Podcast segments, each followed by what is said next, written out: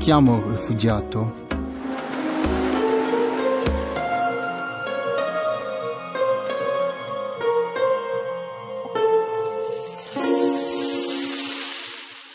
Mi chiamo Duclerc Gongan Kömalu. Vengo da Camerun, che è un paese dell'Africa centrale.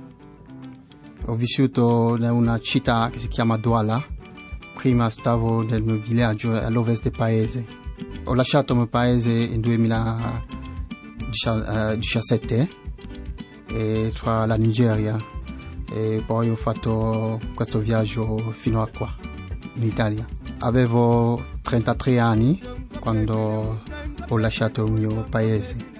Avevo una compagna con due, due figli.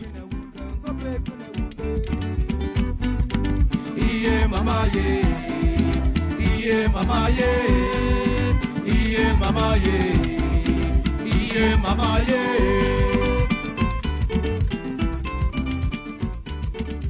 In Camerun facevo l'insegnante di, di francese per gli anglofoni, in un liceo bilingue eh, della città di Douala. Avevo una vita, diciamo, tranquilla mentre continuavo a studiare perché facevo eh, una tesi e lavorando pure, facevo l'insegnante di francese e a volte facevo pure all'università le, le ripetizioni. Sono entrato nell'associazione della difesa dei diritti degli studenti dell'Università di Douala dove ho studiato. E dopo tre anni eh, stavo nel, membro pure dell'Associazione Nazionale di, di, di, Difesa dei Diritti degli Studenti in Camerun. È da questa posizione che ho avuto i problemi in, 2000, in 2016 fino al 2017.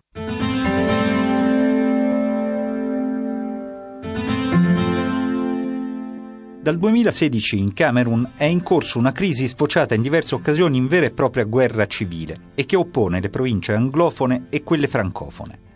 È una crisi che ha radici lontane nel tempo e nella storia coloniale del paese. Nell'attuale Camerun il 78% degli abitanti è francofono e il 22% anglofono. Questi ultimi sono concentrati soprattutto al confine con la Nigeria, nelle regioni semplicemente denominate del nord-ovest e del sud-ovest.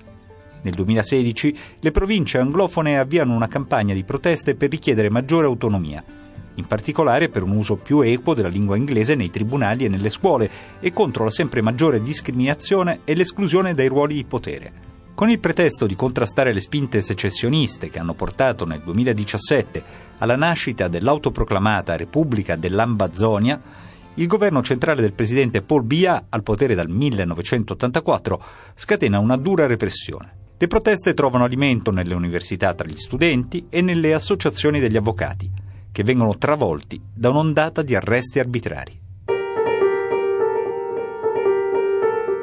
Non era la prima volta infatti che mi sono ritrovato a, fa, a organizzare o a partecipare a manifestazioni nel campus e nell'università, ma succede che in 2016 andando a dare un supporto all'Università di Boia, che è nella parte anglofona.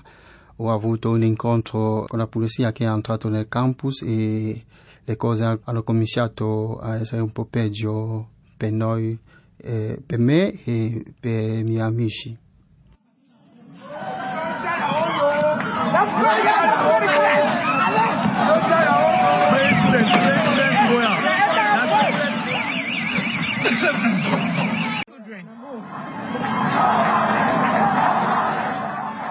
In 2016 eh, ci hanno arrestato studenti che hanno manifestato. Sono rimasto mh, tre settimane in un commissariato battuto. Non sapevo proprio perché stavo lì. Dopo mi hanno mandato con altre persone, trasferito a Yaoundé, che è la capitale, dove sono rimasto due mesi.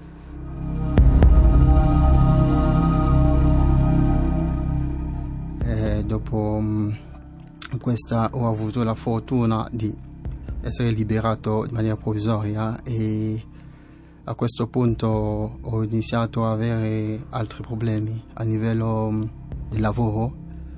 Mi hanno tolto il programma del corso. Fino a, a, a questo punto la mia vita proprio è, è cambiata.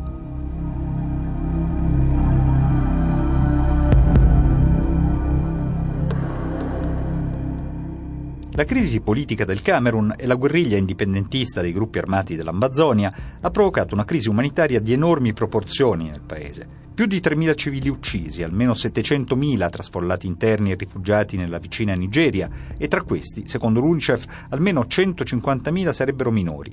L'80% delle scuole anglofone del paese sono state chiuse D'altro canto è anche vero che il numero dei rifugiati che attraversano la frontiera in senso opposto, e cioè dalla Nigeria verso il Camerun, è altrettanto alto. Questi ultimi fuggono dalla furia dei miliziani islamici di Boko Haram, una situazione che ha spinto i due governi ad optare spesso per una politica di rimpatri forzati, espellendo reciprocamente i profughi e i rifugiati presenti nei confini dei due paesi. Una situazione che nel 2018 ha suscitato le forti proteste dell'Alto Commissariato delle Nazioni Unite per i rifugiati per la palese violazione della Convenzione di Ginevra sui rifugiati, proteste puntualmente ignorate da entrambi i governi.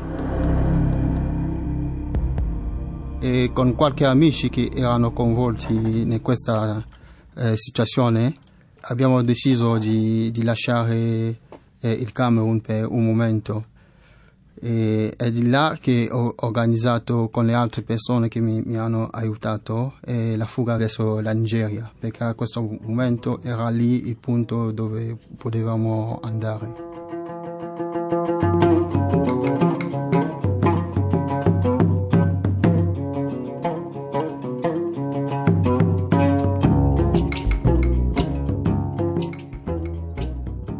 Della Nigeria c'era pure qualche membri che oggi sono in prigione in Camerun, che già rifugiati, che hanno, uh, sono stati arrestati. Quindi in questa, in questa situazione eh, non mi sentivo più uh, sicuro in questa, in questa, posizione. Ho deciso di, di lasciare la Nigeria eh, perché avevo un nipote uh, in Algeria e ho deciso di, di andare in Algeria. Questo viaggio mi ha preso quasi tre settimane. Non sono mai arrivato in Algeria perché mi sono ritrovato in Libia. Fino ad oggi non so come ho fatto per essere in Libia.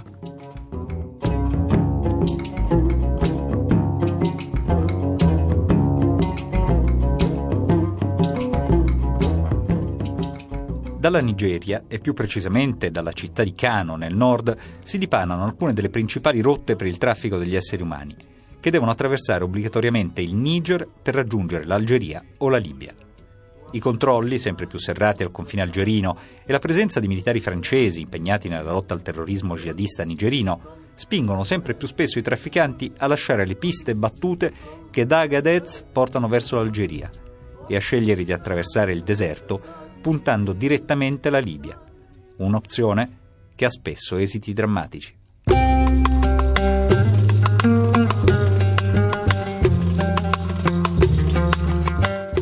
Come tutta, eh, tutte le persone normali, avevo paura.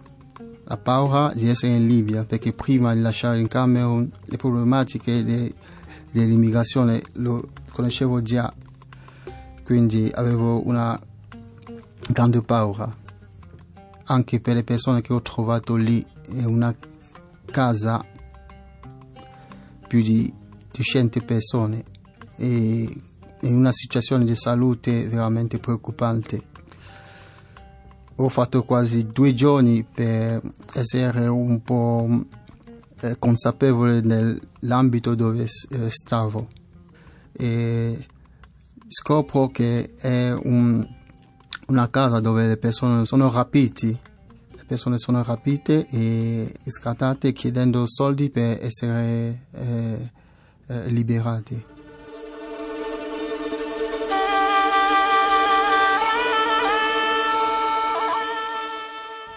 Ho dovuto pagare.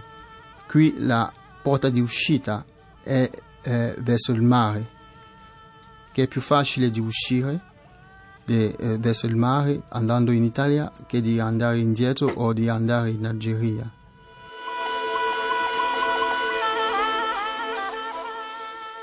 Ho pagato mm, quasi 400 euro, 400 euro e mi ha mandato in un posto eh, si chiama eh, Sabashiri, che è vicino a, a Tripoli. Sono arrivato, era un campo grande, e diceva che erano una base militare, c'erano più di mille persone lì, con gruppi diversi, nigeriani, camerunesi, queste, queste cose. E lì eh, era un campo guardato da, dai militari libici e lì si facevano eh, gli imbarchi per la Mediterranea perché a, vicino poteva sentire l'acqua ma era, era, un campo tu non potevi uscire e, eh, era un po' così.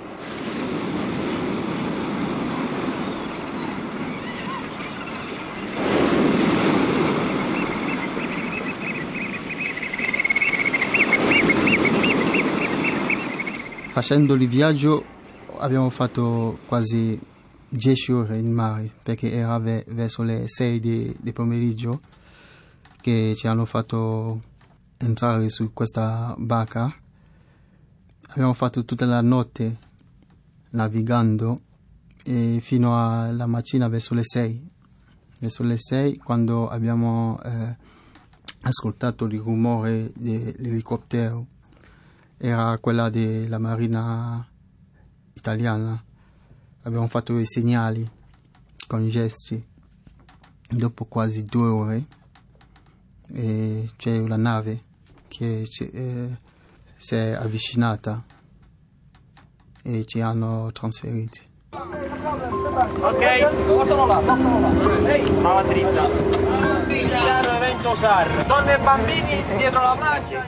Per me mh, mm, era una situazione di gioia perché navigando tutta la notte nel, nella Mediterranea mi sono fatto tutti i film della mia vita. Perché non, sap- non sapevo che fine dovevo avere. Mare nostro, ascolta, ti prego, questa notte porta pazienza.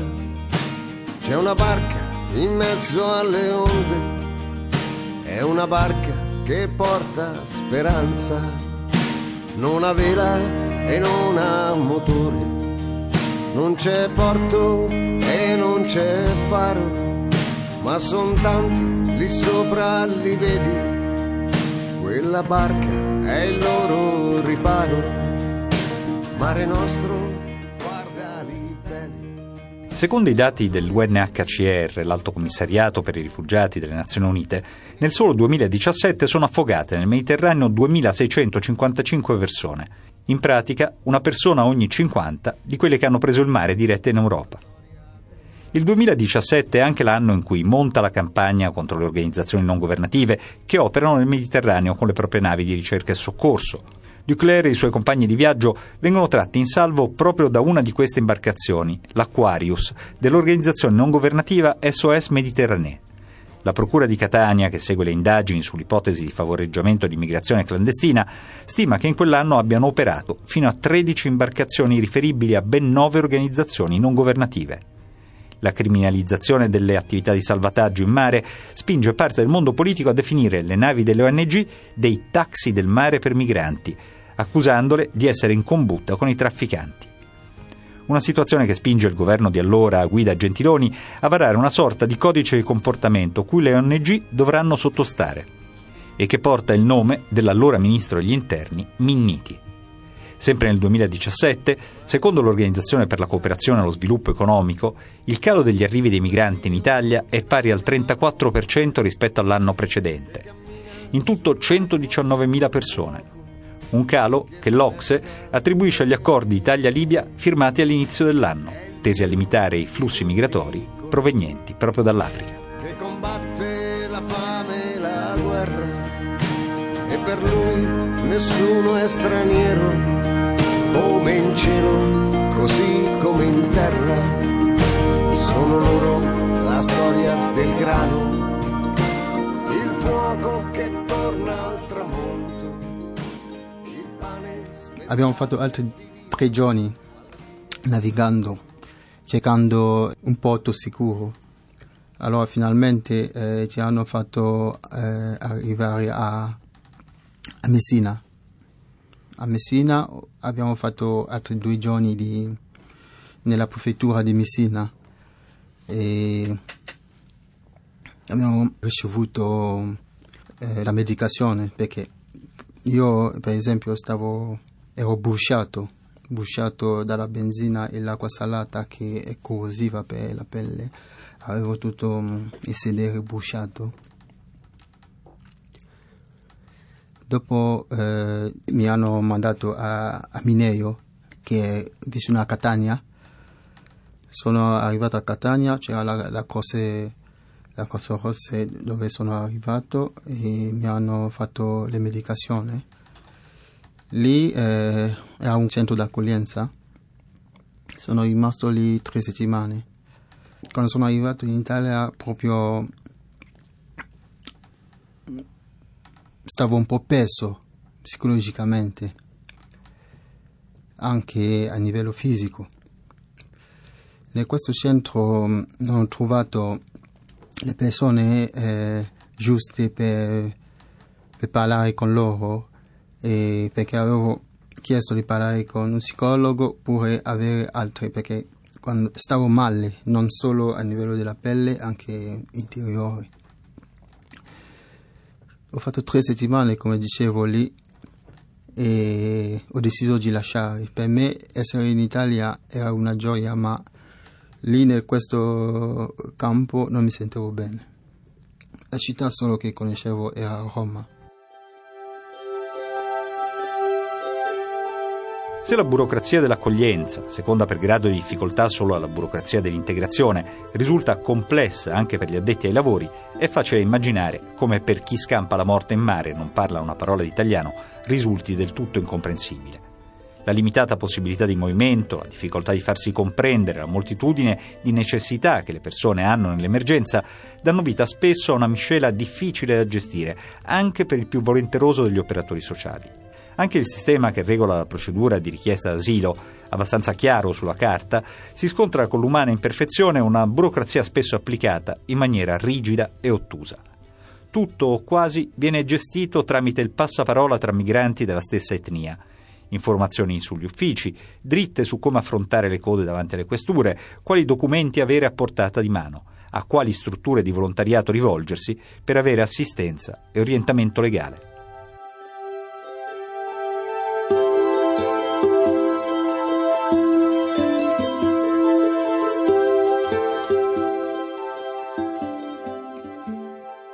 Quando sono arrivato da, da questa amica e è lei che mi ha indirizzato prima il centro Astali. Sono andato al centro Astali e ho incontrato una persona che mi ha eh, detto scrivendo l'indirizzo dove volevo andare perché l'idea era di farmi aiutare per entrare in un altro centro d'accoglienza. Mi hanno fatto sapere che a questo punto non avevo più diritto a una seconda accoglienza perché avevo lasciato Mineo, il campo dove stavo, e che la sola eh, eh, cosa che, che potevano eh, eh, darmi come consigli era di andare a, a, a fare la richiesta d'asilo.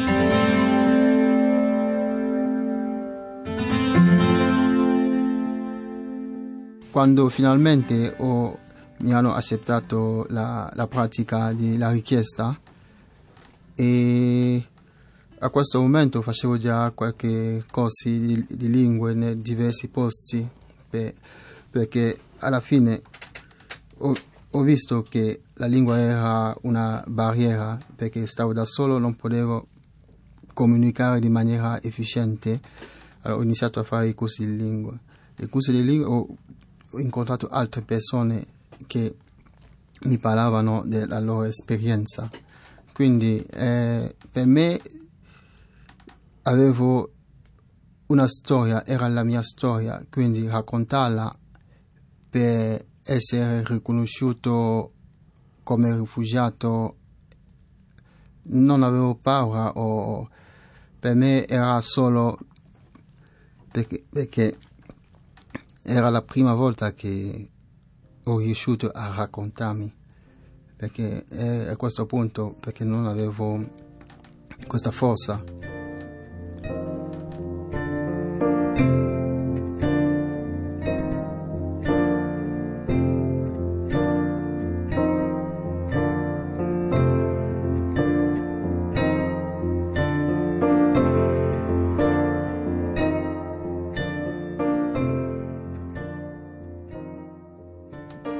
Oggi la tua vita in, in, Italia è una vita fatta di lavoro, eh, un lavoro che ti sei costruito attraverso la formazione anche in, in Italia.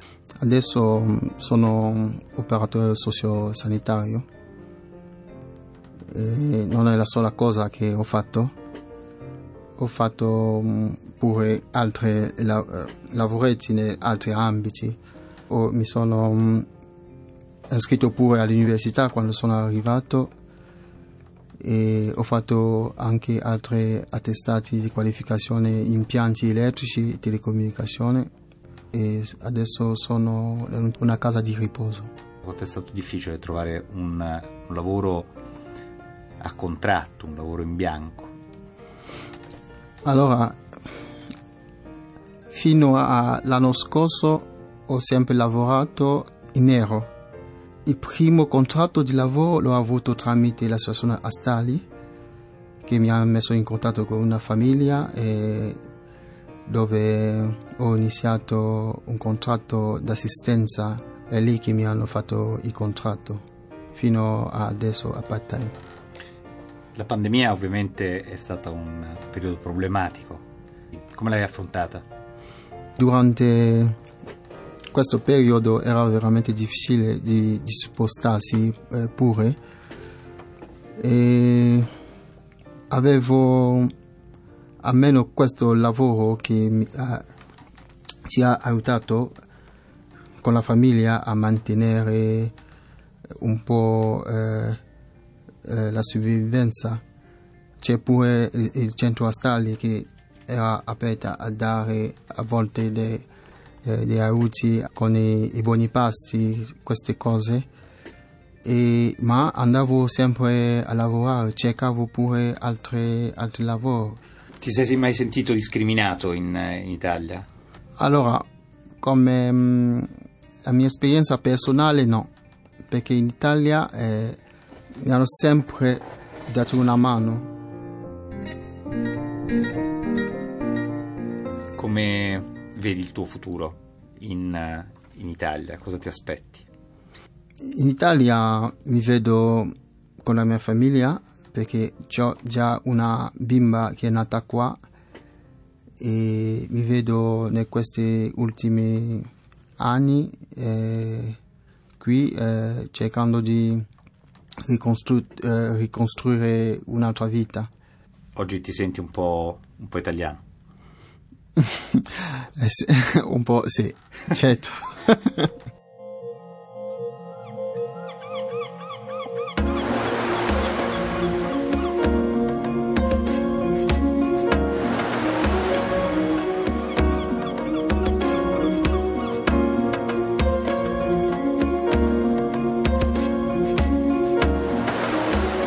Non mi chiamo rifugiato, mi chiamo Duclerc Gongan Kömale.